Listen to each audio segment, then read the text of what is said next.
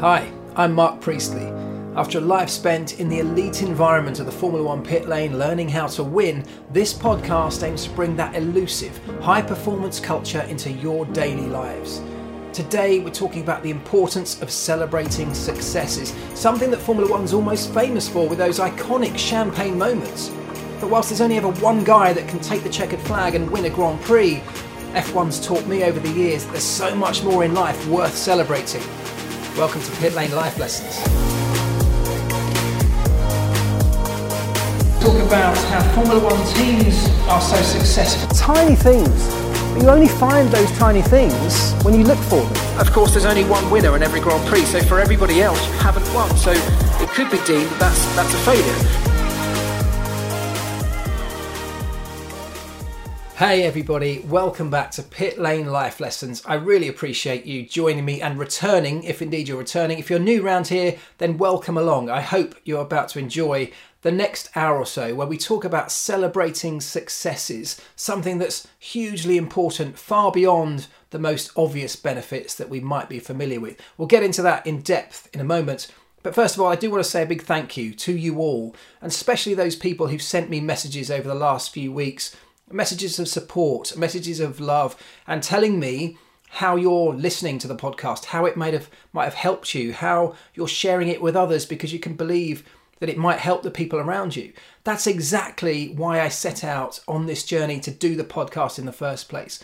I've spent years learning all of this stuff through immersion in this high performance world of Formula One, and I only, only recently realised that actually it still informs what I do on a daily basis the learnings that I've taken on board still shape today the way I live my life. They still help me to seek more and more success in everything that I do.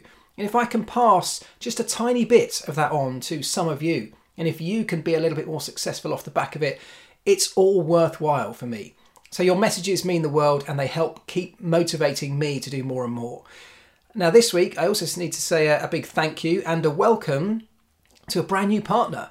Uh, somebody who's joined me and us on this journey in pit lane life lessons is Omologato Watches, a brand that honestly I couldn't think of anyone better or a better fit for the things that we're talking about on this platform. The idea of attention to detail, the idea of constantly striving to be better or to have more and more success or to push for more and more progress, both in terms of the beautiful motorsport inspired watches that they manufacture and sell, but also in terms of everything they do. Customer service, the way they deal with the people that join, as they call it, their Omologato family. So, welcome to Omologato. Thank you so much. I'm really proud and honoured that you came to me and asked to be part of this. I have no idea where it's going to go, but we will be doing it together. So, if you don't know Omologato watches, go check them out. Omologatowatches.com. I think you'll be impressed. Let's talk then about celebrating success. As I said at the top there, Formula One has these iconic moments on every Grand Prix weekend where the winners of the Grand Prix celebrate their success in this hugely public fashion, spraying the champagne around on the podium. The guys under the podium leaping around, patting each other on the back, idolising, looking up and idolising their driver standing on the top step, drinking champagne around the garage. I'm very fortunate to have been in those situations, and I can tell you it's an amazing feeling and celebrating those moments for the winners on that day is a hugely important thing to do. It's important because one, it, it celebrates the achievement that you have just created between a group of people. That's important. It's also an outpouring of emotion after a really intense build up to that moment, which happened not over not only just over that day, but over the weekend and over the weeks and months building up to that ultimate success of winning a Grand Prix, something that's almost indescribably hard to achieve anyway. So, of course, we have to celebrate it when it happens. The other reason it's important to celebrate those moments is that it's some way of reaffirming the positive mindset, the winning mindset that you as an individual or your team has. It's also a really good way of showing the other people that are not even at the racetrack, the people back at the factory, how they have achieved something huge. That on this huge global stage, the world is watching your team celebrate. That's all really important. But on top of that, it's also really important to lay down a marker for your opposition, for your rivals. Whatever industry you're in, if you have success without being arrogant about it, it's really important to let everybody around you know that you are winners. Because whilst it's creating a winning mindset in your mind of how you want to be, it's also, even if it's just subconsciously, creating a mindset in others that you are winners too. If somebody goes into battle against somebody else who they know is a winner, then already they're at a psychological disadvantage. You are at a psychological advantage knowing that your opposition has to be wary of you because you're winners. So there are some important reasons why celebrating and celebrating publicly those successes are really crucial. But actually, do you know, there's a lot more to it than that. There's a lot more behind why and how we should celebrate our successes. Because that positive affirmation that it gives you when you've achieved something great is also building a mindset in you that will form the foundations for what you maybe go on to achieve beyond that. And in Formula One terms, that's a really important thing because winning a Grand Prix is certainly not the end. That's not the point where you go, well, great, I've done it now, so we can stop. It's just a stepping stone onto the next big achievement, maybe the next race, or going on towards the World Championship that might be the ultimate goal. Constantly reaffirming in your mind and the minds of the hundreds of people working in that team that you're capable of doing it. Telling yourselves that you're good enough boosting positivity and motivation is a really important step to getting the best out of those people.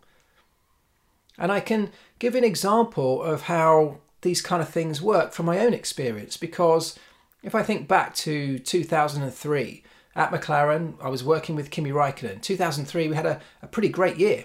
You know, this was the first year where Kimi and our little crew had been together. We just formed a new crew around Kimi's car we had formed some really strong bonds as a team. We started to produce some really good performances. We were making good decisions on the racetrack. We got our first win in 2003, an amazing celebration.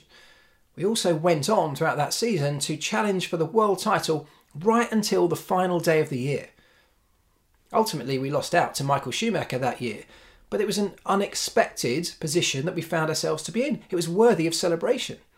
We hadn't won, but internally, as our little group, we celebrated it because we felt good, we felt proud about just how close we had come in a year where nobody really expected us to be that far up the order. The management, Ron Dennis and the people around him, well, they weren't really celebrating because for them, well, all they were interested in was winning. We were a team of winners. We were a team that should never celebrate anything other than a victory because second place is just the first of the losers. That's a winning mindset that they had, but not one that always gets the best out of the people involved. So privately, we as a group, we celebrated hard. In fact, as our little car crew, we went away with Kimi at the end of the season, out to Kimi's house in Finland. We had the most amazing week. We celebrated hard, as you can imagine, with Kimi back then, for a whole week. And it strengthened the bonds between us and powered us up to go again in 2004. The problem was in 2004, we got to the first few races with a, a new car. We were the same group of people. We had, we thought, the same mindset, just coming off the back of some amazing positivity. And yet 2004 did not go well. We didn't win a race for the entire first half of the season, something we'd become very accustomed to doing. We made bad decisions. We had poor reliability. Lots of things were just going wrong. We were making mistakes. And the mood in the camp plummeted to a, a low that I hadn't seen in my four years as it was at that point at the team. Because up until that point, we'd always been striving for ultimate success. We'd been there or thereabouts at the front end, pole positions, race wins. There were amazing moments. We were winners we thoroughly believed we deserved to be at the front. So when you go on this long drought, I mean, actually, in reality, it was half a season, but for us, relatively speaking, that was a long period of time without any major success, without anything to celebrate. We got to the Belgian Grand Prix. after introducing a new car halfway through the season. That's how serious the problems were. The new car delivered some greater results, some better results, and at the Belgian Grand Prix, from an unlikely starting position, Kimi won that race. It was the most amazing feeling I've had. I think I celebrated that race victory, the one single race victory we got throughout the entire season of 2004. I celebrated it harder than I think many other races that I won over the entire career. It was a really important victory, and the celebration off the back of it was perhaps even more important than the victory itself. The reason for that was that we'd gone a long period of time without anything to celebrate.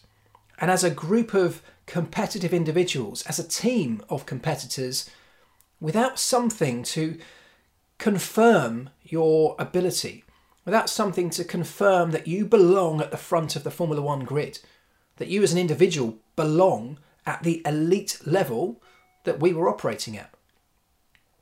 Without those moments, your mindset begins to change. It's nothing conscious, it's nothing that you consciously decide to do differently, but subconsciously, you're not getting this constant affirmation that you're good enough. And so the mood in the camp starts to drop, morale begins to drop. There's an air of negativity over and above any positivity that might be constantly coming when you're winning or when you're celebrating. The motivation subconsciously begins to drop, maybe only by half a percent. But that can be the difference between being brilliant, being elite, and just being very good. And so when we celebrated that victory at the Belgian Grand Prix, for the one time we got to do it that season, it made an enormous difference to the mood in the camp. And off the back of that, it made an enormous dif- difference to the team's morale and the way we went about the second half of our season, and more importantly than that, how we approached the following year. 2005 was actually probably one of our best seasons in terms of performances with Kimi. We won 10 races that year, and ultimately we lost out in the championship again through a number of mostly reliability problems. But as a team of people, as a group of individuals with Kimi, with us, the mechanics, the engineers, the people around that car crew, we were performing at an incredibly high level. There is no doubt in my mind that one of the key turning points to us getting to that level was the victory at the Belgian Grand Prix the year before. That one moment we were able to celebrate. And off the back of all of that, you know, it got me thinking more and more, particularly after I left the team, when I started to study human and team psychology more. I got to learn and understand what was actually happening in those moments. What were the reasons why that race victory made a difference, or that celebration of that race victory made a difference? And of course, you know, when you start to look into it, the reasons become quite clear. There are, there's this saying, particularly in sport, that people or teams need to learn how to win. I remember thinking that was a ridiculous thing to ever hear somebody say. How do you learn how to win? You know, when somebody got their first victory, and people talk about it in football as well, they got their first victory, they've won a championship, they've won a, a title. Well, now they know how to win, so they can go and do it again. You don't learn how to win. I used to think, I mean, that's ridiculous. You put all the pieces in place, you push as hard as you can, you deliver the very best performance you can. And if you win because others are not as good as you on that day, great. You've not learnt how to win. But the reality is, you absolutely do. It's not about learning the process to go through, but it's a psychological change that happens when you get something to celebrate. That victory in 2004 completely switched our mindset back to one of being winners there's a contradiction, isn't there? If you say you have to learn how to win to be able to win, well, how do you learn how to win unless you actually win? There's this vicious circle going on in the background. And what dawned on me was that we were, in some ways, quite lucky that we got that victory in 2004 because who knows what might have happened if we had never had that. In a team that was so against celebrating anything other than getting on the top step of the podium, if coming second was a massive disappointment to everybody, how do you ever get yourself out of that cycle? And the answer to that, in my mind at least, was we needed to be celebrating more. We needed more moments to celebrate as individuals and as teams. They didn't all have to be huge champagne moments. They didn't have to be moments where we went out on the town and, and got absolutely smashed for a whole night. We didn't have to throw a huge party. But we needed moments where we could take a moment to ourselves or as a group and celebrate our achievements. Celebrate the things that we did well. Now, at the time when I started to talk to McLaren management about how we could do this, I'll be honest, there was a reluctance to embrace that idea.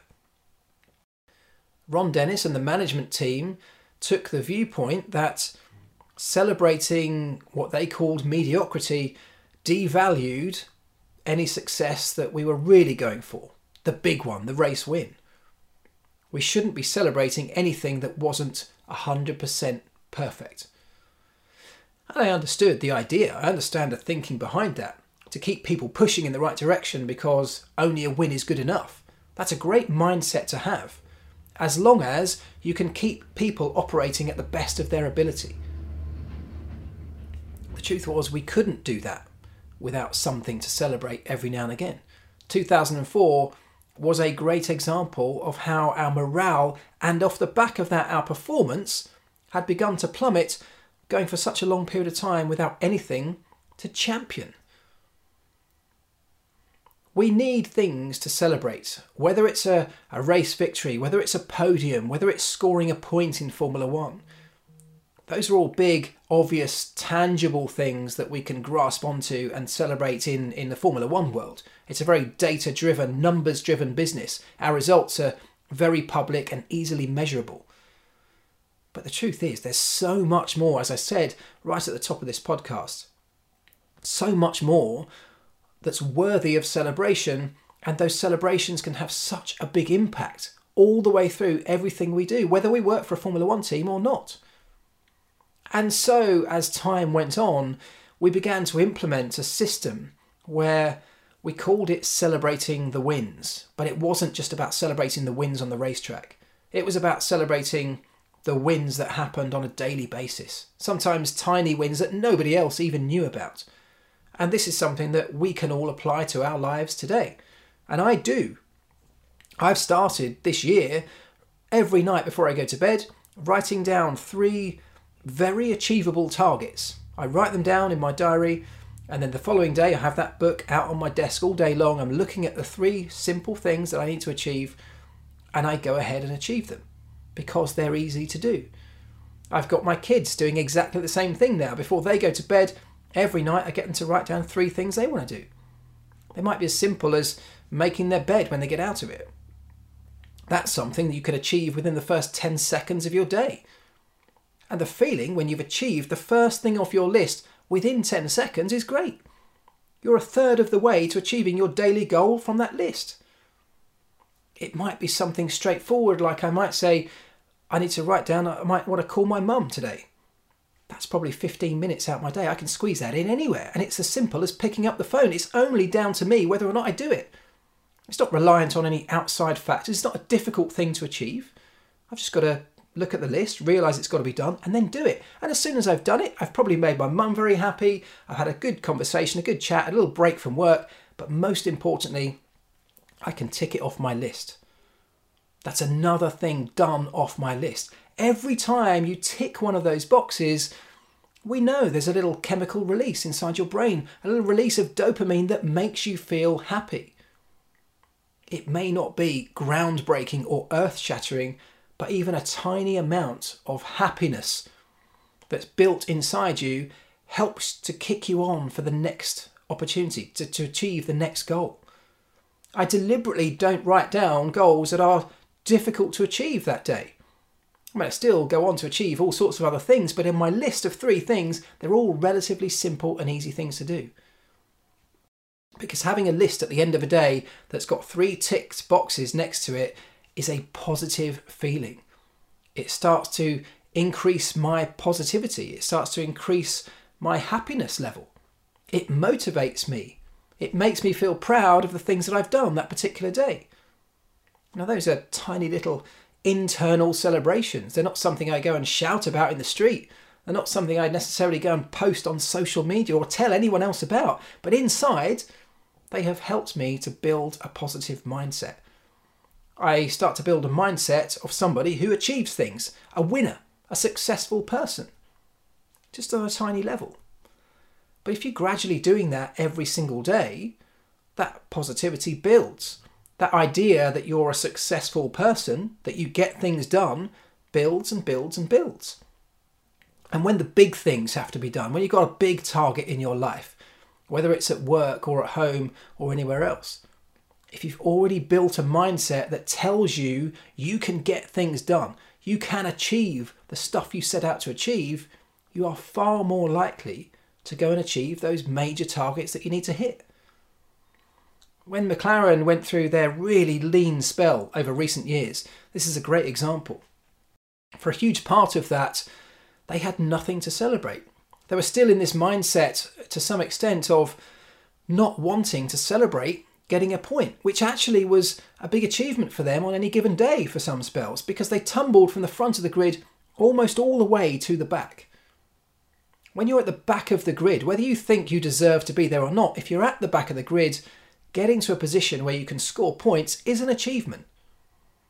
And this was the point that I really tried to push at McLaren was that we should be celebrating achievements no matter how big or small they are because it helps to build that positive mindset, create a mindset of achievement, a positive mindset of achievement within the organization.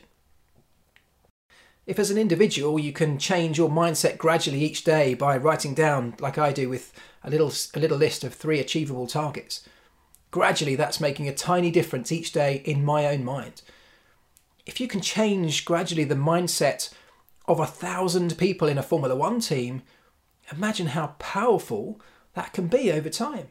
If every single person is just gradually by half a percent or a percentage point getting more and more motivated, more and more positive, more and more self belief about what they can do, the power of that is enormous. And that is exactly what goes on to lead to more success. And so when Ron Dennis says things like, we don't want to celebrate mediocrity, there's no point. McLaren are not worthy, McLaren are not the sort of people that celebrate second place. I totally understand that viewpoint, but it misses the whole idea of a thousand humans, a thousand people that are all striving for success. When McLaren were down the back of the grid, the people in that team were probably working as hard, if not harder, than when the times were, were good, when things were going well. I can tell you that from experience. Poor results tend to mean more work in the garage because outwardly you have to show that you're digging in, you're fighting, you're working really hard, and yet sometimes the results still don't come. A thousand people working harder than ever and yet getting nothing back in return in terms of points, podiums, victories, but also in terms of anything to celebrate means that gradually over time their self belief is disappearing, the motivation is disappearing, the morale is tumbling. And if all of those things happen, performance starts to tail away. People make mistakes, people are less engaged with what they're trying to achieve. So, how, when that happens, could you ever possibly dream of going for the big targets? You still have to have the big targets. If you're at the back of the grid aiming for a point to be a good result on that particular day, it doesn't take away from the fact that ultimately you really want to win. Ultimately, the ultimate goal is to get back there. But when you celebrate the moment when you scored a point, or overtook a rival, or even got to the end of a Grand Prix without the car breaking, if that's one of your biggest challenges, celebrating it gives you some positivity, gives you some motivation to take that next step to achieve the next big thing. And it's all building towards the ultimate dream or the ultimate goal of winning a Grand Prix. It makes a difference. We can do that in our lives at home or at work. Celebrate hitting a, a target, a budgetary target, a new client coming in, winning some business that way. You can celebrate getting to work on time, getting your kids to school on time. You can celebrate anything you want, absolutely anything that you deem to be some kind of achievement. It doesn't even have to be something related to numbers or data or a target or results. It can be morale. It can be a team pulling together to overcome some adversity on a particular day. And I've got a great example of how that worked for us. Because I remember a, a race when Kimi, I was working with Kimi again, and in free practice three on a Saturday morning, Kimi had had a problem with the car, and it had meant that we'd had to essentially rebuild the entire car between Saturday morning and qualifying in the afternoon, where time was really limited. It was one of those years where we had that time slot to go out in qualifying, do a single lap on our own. So we had to exit the pit lane at that exact moment when the light went green for us, otherwise, we'd miss our slot. In reality, there was no time to make the changes to the car that we needed to make to rebuild it in the time available. But all hands went on deck. We scrambled around, we threw the car together. There were probably only half the number of bolts put into the floor than there should have been, but we didn't have time to, to put them all in. We got to the point where we were seconds away from the pit lane closing and us missing our slot to get out on the racetrack. I'd got Kimi strapped into the car while it was still up on the air. People were bolting the wheels on. The engine was fired up whilst the floor was still being bolted on. Eventually, we lowered the car down, and almost like a pit stop, as the car hit the floor, the jacks came away and the car screeched out. He just made it out the pit lane in time before the light went red, and we got to do our lap. And Kimi delivered. We got a great qualifying position out of it. The feeling in the garage was amazing. We high fived each other, we leapt around hugging because we'd achieved something no one expected us to achieve in that short period of time. And of course, we kept our fingers crossed that the car was going to make it around the lap, but it did. So we celebrated that moment, and it, the endorphins, the dopamine that that released in each of us was such a positive feeling. It boosted us so much and reminded us why we are good at what we do, why we deserve to be at the leading edge of this elite sport. But you know what? That celebration that we had as the car made it out past the end of the pit lane and we got to do our lap and Kimi delivered something great. That was a great celebration. But after all of that, there was one thing that happened that we celebrated even harder. And it was nothing to do with the car, it was nothing to do with the result on the racetrack. It was Ron Dennis coming over and uttering two words to me. Because Ron Dennis was this character who had the ability, the power within him to shoot you down in flames, to freeze you with fear from the other side of the garage with just a piercing look of disapproval. But equally, he had the power to give you so much of a boost, so much of a morale boosting positivity with just two words. And that's what he did. He wandered over, he grabbed onto my shoulders and looked me in the eye and said, Great work. And that's it. But he did it through gritted teeth. He clenched his fist as if to say, We did this. What a great team. He didn't say those words, but that was what he meant. Great work was all he had to say, and my boost, the boost that it gave me, was bigger than anything that any result could have given me ever. I had a moment to celebrate, and I did it personally, I did it within myself, but it was a really powerful moment. I celebrated those two words from Ron harder than any racetrack given data led result or position or obvious success.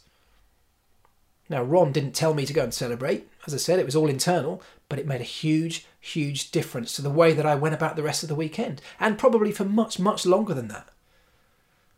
And that was a big lesson to me about how we can all celebrate success in different ways.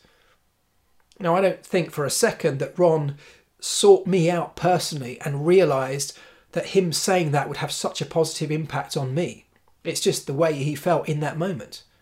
But it led me to appreciate that if we are going to celebrate successes, whether at home, whether in our families or in our offices or businesses or whatever it is, the celebration, the way we celebrate success, has to be tailored towards the people that we're sharing that success with. There are different ways to celebrate. It doesn't always have to be cracking open the champagne or spending a huge amount of money on a celebration or a party. It can be a few words of appreciation. Go up to your children, tell them they've done a great job on their schoolwork that particular day. Who knows what impact that might have on them the next day when they go back to school? Chests puffed out, feeling proud of what they've achieved because somebody else has recognised that that was a little successful moment and has celebrated it with them. Just a couple of words, it's all it takes. wandering over to somebody in the office to tell them they've, they've done a good job, wandering over to your manager to tell them that someone else near, near you in the office has done a good job. All amazingly powerful celebrations. And when I talk about celebrating in the right way, some people respond to different types of celebration differently. Those words from Ron meant the world to me. The truth is, if Ron had just put an extra 200 quid in my pay packet at the end of that week, it would have been lovely to know that he'd recognised what we'd done. Definitely would not have had the same impact that those two words had when he came and saw me. So, if you're a leader in a business or an organisation, understanding what makes the individuals around your team tick and how you can tap into that by means of a celebration somehow it might be a financial incentive. It might be giving them a bonus day off. It might be shouting publicly around the office of what a great job they've done. And yet, if that person is a real introvert, somebody who's really shy and humble, maybe the last thing they want is you shouting about what they've achieved to everybody else. Maybe in that way, that moment, that would have more of a negative impact. You know, if somebody if somebody doesn't drink, for example, cracking open a bottle of champagne is the last thing they want to do. So, celebrating in the right way, making sure your celebrations have the most meaningful impact, is also a really important part of, of this process. But the impact that you can have with that can be enormous. And you know, the other thing about celebrating success that I think is, is is really important here because I was very lucky recently to spend some time uh, with Lewis Hamilton. I got to spend a whole day with him on a job that I was I was filming something with him recently, and I was talking to him about successes and achievements and goals in life. And you know, one of the things that he said to me, which only dawned on me really afterwards, was that his biggest goal now in Formula One, he actually said, wasn't actually striving for an eighth world title. It was about leaving a legacy that meant Formula One was in a much better place. The world was in a much better place than when he first came into it. This the idea of diversity and inclusion. He's now putting a huge amount of effort into achieving that goal. He wants Formula One and the world to be a place that everybody can enjoy equally. That's a really honourable and worthy thing to strive for but it's not something that has a finite goal. Winning a world championship is something that you can achieve, and when it's done, it's done. And there are problems with that. Now, it's very easy to say, well, it's easy for a guy who's got seven world titles to say, I'm no longer striving for another world title as my biggest goal in life. Of course it is. A guy who's never had a world title could justifiably say, the biggest thing I want to achieve in my life is winning the world title.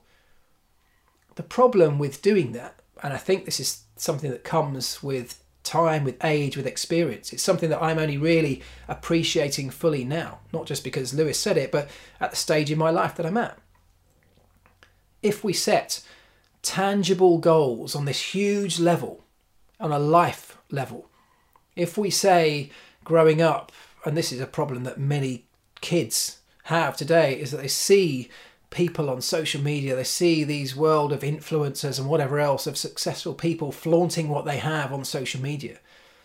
If your goal in life somehow ends up being that you want a million pounds or that you want to have a Ferrari or a Lamborghini or you want to have this amazing home or you want to be a gold medalist, a world title winner. They're all goals that are great. They're things to strive for. But I don't think they're goals that actually necessarily mean they're going to make you happy. Because surely the ultimate goal, the ultimate success in life, when you get to the end of it and you look back, you won't look back on your deathbed at your entire lifespan and say, the biggest achievement I had was winning a world title or was buying that Ferrari.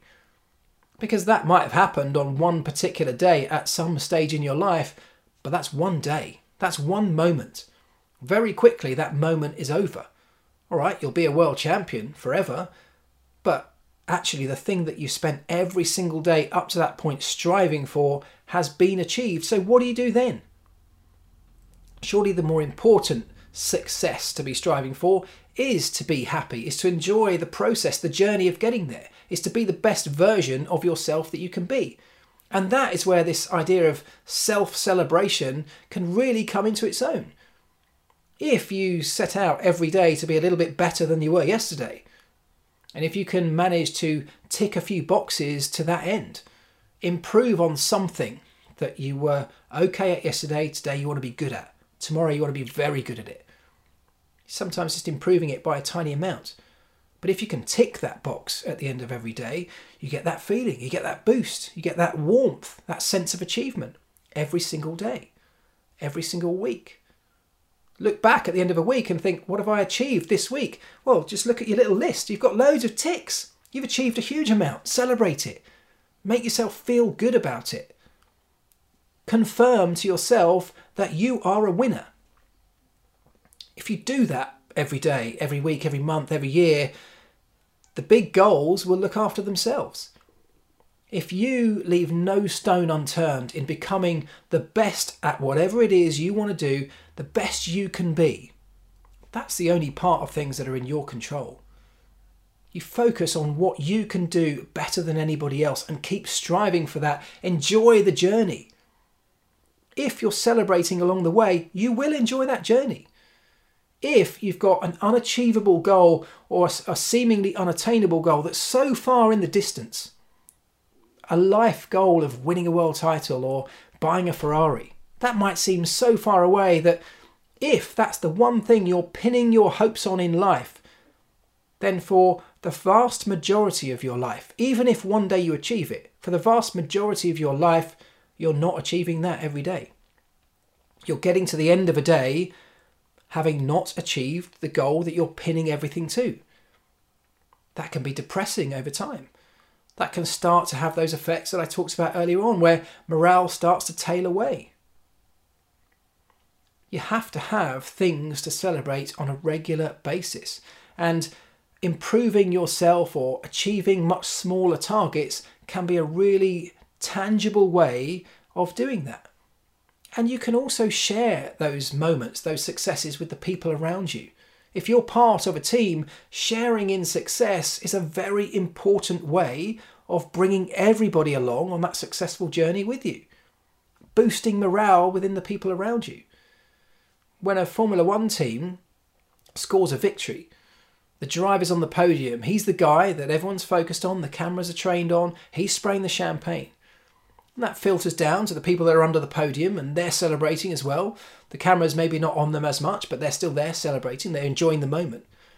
Maybe back in the garage, there are some other people who less animated, but they're still happy. They're pleased. They maybe got their victory shirts on and perhaps a glass of champagne.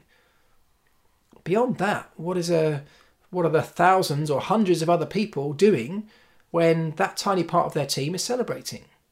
Are they all celebrating as well? Are they jumping around in the factory? The truth is, they're definitely not for, on the most part. And at my team at McLaren, that was something that we were terrible at in the early days.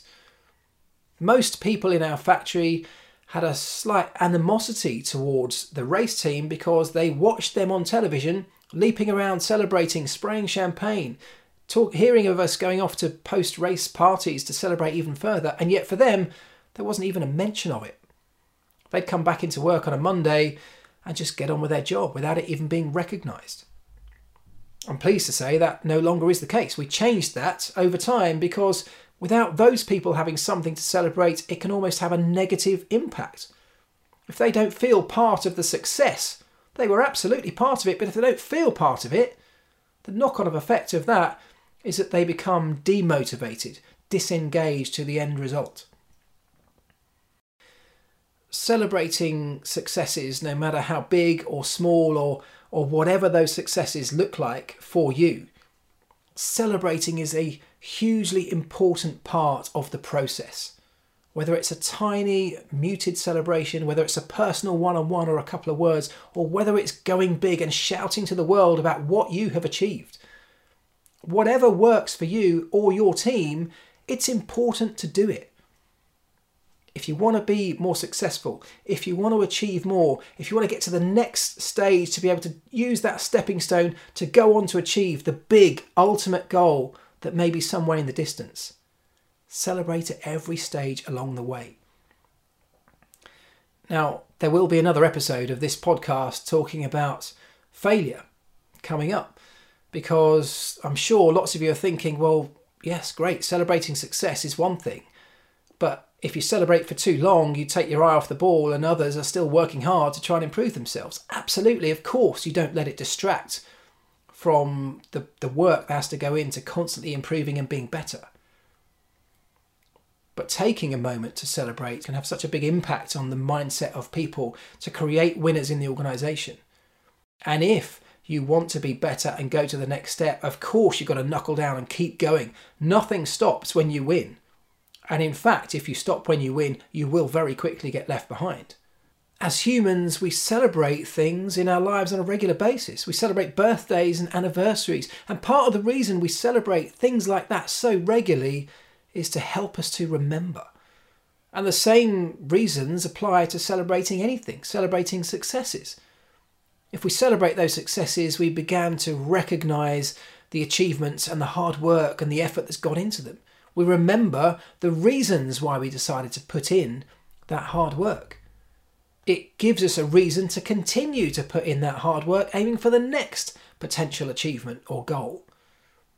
And conversely, if we don't make those celebrations, if we don't take a moment to appreciate what we've done and celebrate those successes, our brains will subconsciously begin to delete the reasons why we've gone to those lengths in the first place. If we go for a long period of time, like we did back in 2004, relatively speaking, half a season without anything to celebrate, we began to question why on earth are we working so hard, sacrificing so much for seemingly nothing? We're not winning anything. We've got nothing to celebrate, and yet we're working harder than, than ever. Same process when McLaren went through their really lean spell, they had nothing to celebrate. There are people in that organisation that have never tasted success. Until very recently, they've just never even got anything other than a podium. For some people, they'd never experienced a race win. A moment that I was very lucky to appreciate and experience on a number of occasions. But without that, without those celebrations, how do they know if they're doing a good job? Because actually, if you're not celebrating anything, those people actually think they're doing a terrible job. If we can't win at a team that's used to winning for so long, we must be pretty bad, right? We must be pretty bad at our jobs. Maybe we're not good enough. Maybe we're not worthy of the mighty McLaren name.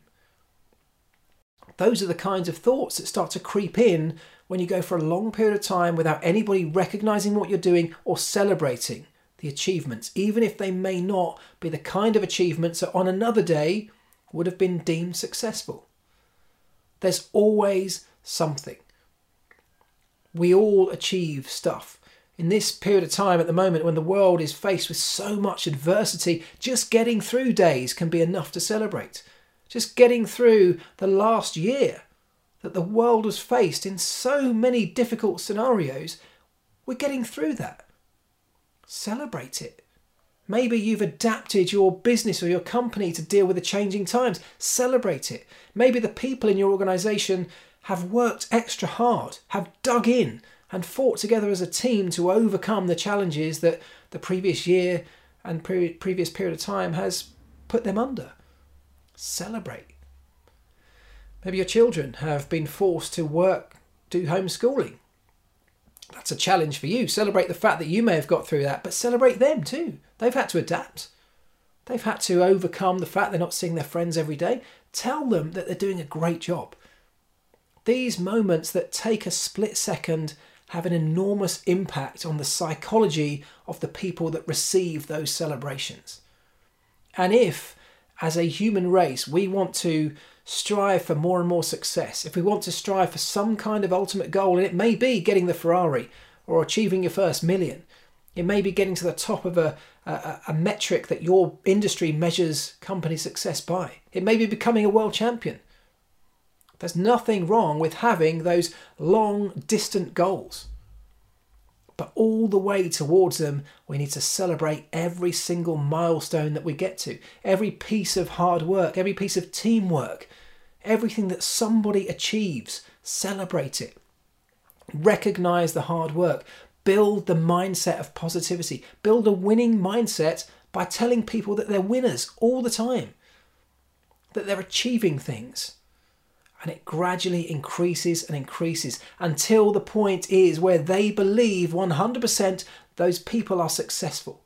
Until you believe you are successful. When you believe you're successful, the sky is the limit as to what you can actually go and achieve. Because achieving success in whatever field you want to achieve, whether it's Formula One or anything, one of the keys to success in life in general is believing that you can do it. If nobody's told you you're doing a good job, if you have no evidence to prove that you're doing a good job, how on earth are you going to believe that? Celebrating successes along the way begin to be, build that self belief. Be- begin to give you self confidence that you can go on to achieve whatever you set your mind to. It's a massively important factor, and you cannot understate the importance of it. I have seen it work, I have seen it work adversely. And believe me, when you're at an elite level, when you're looking to be the best in anything, the only way you're the best is when every single element comes together and starts to work well, and mindset plays an enormous role in that. You want to achieve more, you want to be more successful, it's not just waiting until you get that ultimate goal, that ultimate tick box to be able to celebrate it. Celebrate the steps that you take to get there and celebrate the people that take those successful steps.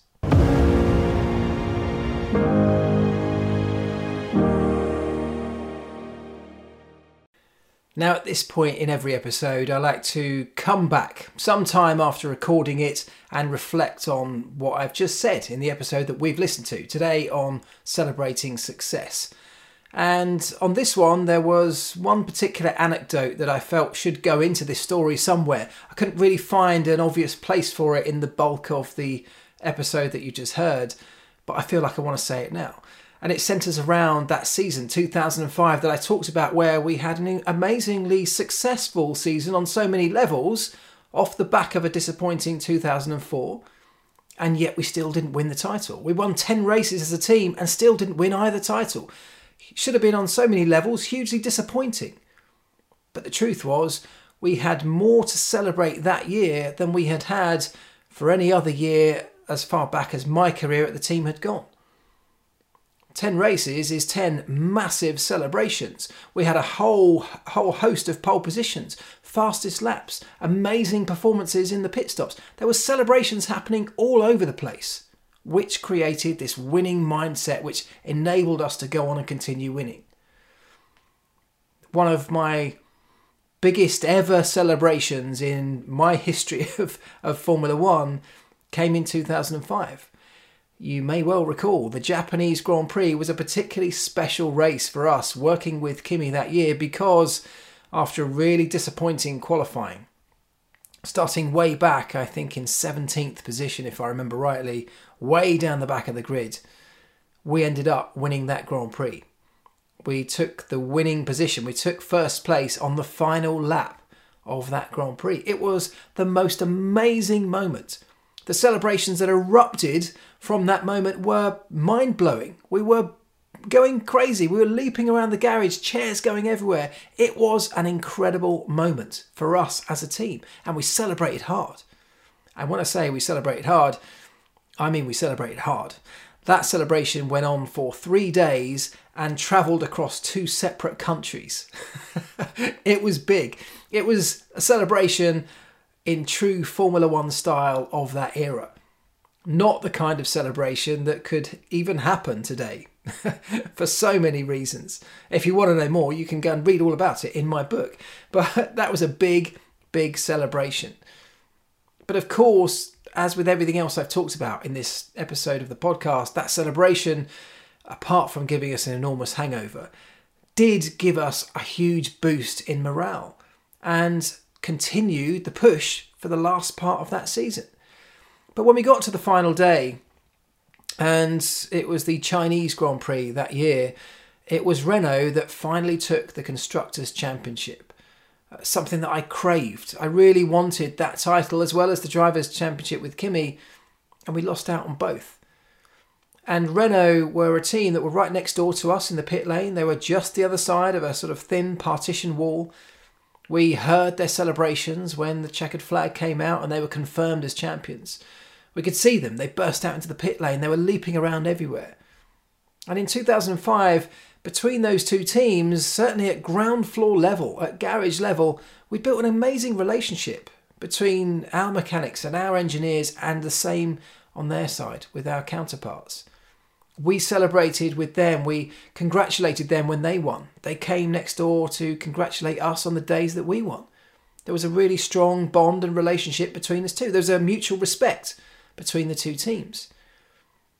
And so, whilst we were devastated to not take what is the holy grail of Formula One terms, a world title, whilst that was heartbreaking and should have been a moment where really the last thing we were thinking about was celebrating, Ron Dennis surprisingly turned to us in our garage in that moment of doom and gloom, in that moment of catastrophic disappointment for us. And he said, Right, boys, I want you to get over to our motorhome. I want you to grab every single bottle of champagne that you can find. They're all on ice. They'd all been put there just in case we had one. Crates and crates and crates of the stuff. He said, I want you to bring it all over here, take it next door into the Renault garage. We're going to run in together and unload the lot. and that's exactly what we did amazingly surprised that that's what Ron told us to do. But we burst in there, we joined in with their celebrations, we unloaded champagne right around their garage, and they loved it. And to be honest, we loved it as well. On one hand, I thought at the time, I've thought ever since that that was just a really nice thing that Ron was trying to do, trying to help us celebrate with them, to congratulate them after a really close, tight fought battle well mannered battle over the course of the season. And I'm sure there was a part of that in there. But I now think, having looked into this further, having studied this further, having learnt a little bit more about Ron and his mentality around winning mindsets, I think there was a little bit of Ron on that day that was telling us to get in there, to take a dominant stance, to spray champagne around their garage, just to let them know that they hadn't broken us that yes, it had been a great battle, and yes, today they had won this battle, but they had not won the war, and we would be back stronger next year. I honestly believe there was a little bit of that in there. There was a little bit of an edge to what he got us to do. It was letting them know that we were not down and out. We may have been down, but we certainly weren't out. And I thought that was a really interesting twist from Ron, but shows another side to Ron's constantly striving for perfection mindset, constantly looking for every edge that he can find to get one over on his rivals, to be the best team that we could be. Even in that moment of defeat, he was looking for ways, I believe, to get one over the team next door, the team that had just beaten us. We weren't going to be seen to be wallowing around in self pity and misery. We were going to take control of the situation. And that's what we did. And I thought it was just an interesting celebration that perhaps was unlikely in the on the moment in the day, but I thought was interesting to slot into this podcast somewhere. So those are my takes on celebrating successes, something that I'm very passionate about, not just in Formula One, but across the board, in life and in business and, and everywhere. I think it's a worthy thing, a worthwhile thing, and a really powerful thing to be able to train yourself to do. I would absolutely encourage you all to just give that little thing that I talked about earlier, writing three easily achievable goals down. Give it a try. Just see what happens. See if it has an impact on you. I'd love to know. I'd love to hear what you think if you do give it a go. A couple of weeks in, I was really noticing a difference. So I'd love to hear your thoughts on that. Um, I also just wanted to touch on the fact that I talked about the idea of people having a single long term, seemingly unattainable goal, something big, something huge, as the thing they were pinning all hopes on. The point that I want to just clarify that I was trying to make around that story was that those goals are absolutely fine, but the point that we should all be striving for, the ultimate success for us all, is to find a place where we can actually be enjoying whatever the process is to get there. Because then, when we do tick the big box, we finally achieve that big dream goal, it's not over. Our life suddenly doesn't have any meaning anymore because that's a very real danger for the people that are constantly striving for the one big, very long distance goal.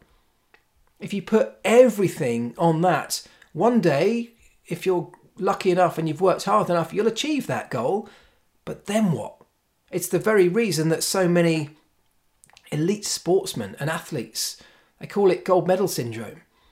They spend their life building up towards that one moment, and when they've done it, what next? Because their life was full of little else other than striving to attain that goal. So, my message here is that whilst we celebrate successes along the way, what that's doing, or what that's hopefully doing, is building an enjoyment in life, building a process that we can enjoy, not just an end goal that we think we'll enjoy when we get there. Because if it's all about that one big celebration that you think you're going to get when you finally achieve the goal, that celebration is going to come to an end very quickly.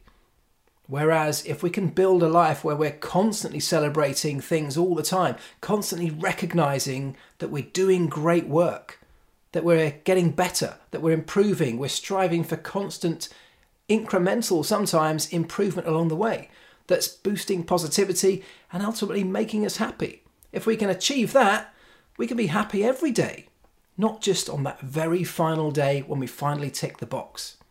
So that's it. That's what I want to say about celebrating success. And just before I go, I want to read some of your messages from last week's episode around attention to detail. Some amazing ones. I really am so appreciative of those people that have taken the time to leave a review in the podcast store.